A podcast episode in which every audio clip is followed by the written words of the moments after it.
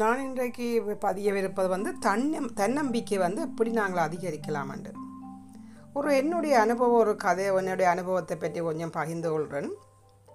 எனக்கு கிட்டத்தட்ட ஏழு எட்டு வயசு தான் இருக்கும். எங்களோட அம்மம்மாவை பற்றி நான் சொல்கிறேன். எங்களோட அம்மம்மாவுக்கு வந்து டயபெட்டிக் வந்து அவளுக்கு ரெண்டு கண்ணும் தெரியாமல் போயிட்டுது.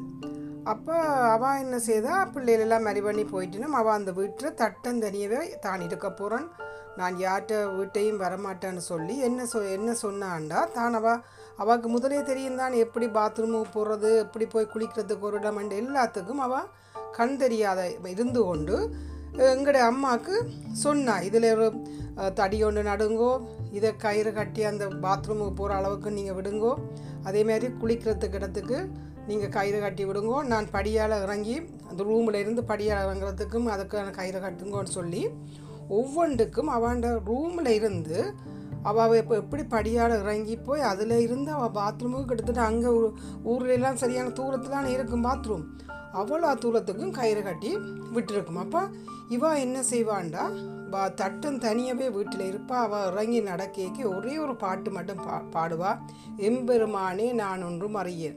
அப்போ அந்த சின்ன காலத்தில் எனக்கு ஒரு பெரிய ஒரு அவள் தன்னம்பிக்கை வந்துச்சு. அவள் அவள் பார்க்க இடம் இவ்வளோ கிட்டத்தட்ட எயிட்டி எயிட்டி ஃபுல்லாக எயிட்டி ப்ளஸ் இருக்கும். அப்படி இருந்து கொண்டு அவள் அந்த கண் தெரியாமல் கயிறை கட்டி விட சொல்லி அதில் நடந்து போகிறாவே எம்பெருமானி என்று சொல்கிறது வந்து எங்கள்கிட்ட ஒரு உதவியும் கேட்க மாட்டாள்.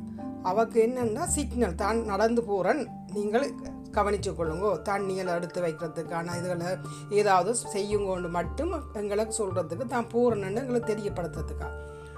ஆனால் இவ்வளவோ அவாட்ட இருந்து நான் கற்றுக்கொண்டேன். தன்னம்பிக்கை என்னன்னு சொன்னால் அவாட்ட இருந்தால் நான் முதல் கற்றுக்கொண்டேன். நான் இந்த சின்ன காலத்தில் ஒரு கண் தெரியாமல் இருந்து கொண்டு அவள் எவ்வளவு மோட்டிவேஷனாக இருந்தா ஒரு தடவையும் நான் கடமைப்படுத்தக்கூடாது. அதே மாதிரி பாத்ரூமு போயிட்டு வந்து உடுப்பு துவைக்கிறது கூட கொஞ்சம் தள்ளி போய் தண்ணிகள் வந்து எங்களோட அம்மா எடுத்து வைப்பாள். அந்த இடத்துல போய் தண்டை உடுப்பை யாருமே துவைக்கக்கூடாது, தானே குளித்து தானே துவைச்சி காய காய போடைக்கெல்லாம் நான் தள்ளி நின்று பார்ப்பேன். அதிகம் எங்களோடையெல்லாம் கதை பேச மாட்டாள். நாங்கள் தள்ளி நின்று பார்ப்போம் என்ன செய்கிறாண்டு. அப்போ தடவி தடவி ஒவ்வொரு கொடியில் வந்து கையை பிடிச்சி பிடிச்சி அந்த உடுப்புகளை போடுவாள். பேந்து வந்து சாப்பாடு எங்களோட ஆன்ட்டியெல்லாம் அம்மாக்கள் எல்லாம் சாப்பாடு கொண்டே வச்சா பேந்து அந்த சாப்பாடை தட வந்து எடுத்து ரூமில் இருந்து எடுத்து எடுத்துட்டு திருப்பி அந்த தடவி அந்த கழுவுற இடத்துக்கு போய் கழுவி போட்டு அந்த பாக்ஸ் எல்லாம் வைப்பாள். அந்த ஒரு ஒரு ஏழு எட்டு வயசு தான் எனக்கு இருக்கும். அந்த சின்ன வயசில் நான் அவாவை பார்த்தது இந்த வாழ்க்கையில் பெரிய ஒரு மாற்றம்.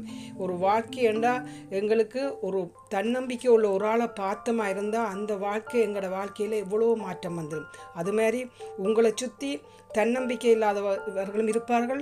எங்கேயும் உங்களோட அம்மாவோ அம் தாத்தாவோ பாட்டியோ இல்லாட்டி மாமா யாரோ ஒரு நாங்கள் நீங்கள் நோட் பண்ணி பார்த்தீங்களா அவங்கள்ட்ட ஒரு அபார அபார விதமான ஒரு தன்னம்பிக்கை இருக்கும். அந்த தன்னம்பிக்கையில் நீங்கள் பிடிச்சிருங்க. அவளை அவளோட தன்னம்பிக்கை நீங்கள் பிடிச்சிட்டமா இருந்தால் எங்களோட வாழ்க்கையை வந்து எங்கேயோ போயிடும். ஆனபடியாக தன்னம்பிக்கை என்று கணக்க வீடியோக்கள் பேச்சுகள் வருமான தன்னம்பிக்கையை வந்து நாங்கள் எப்படியும் எங்களுக்கு கொண்டு வருவோமாண்டா எங்களோட குடும்பங்கள்லேயே இருக்கும். யாராவது எங்களோட பரம்பரையில் ஒரு ஆள் இருப்பார், அவரை நாங்கள் ஃபோக்கஸ் பண்ணினோம்னா எங்களுக்கு தன்னம்பிக்கை ஈஸியாக எங்களுக்கு பதிஞ்சிடும்.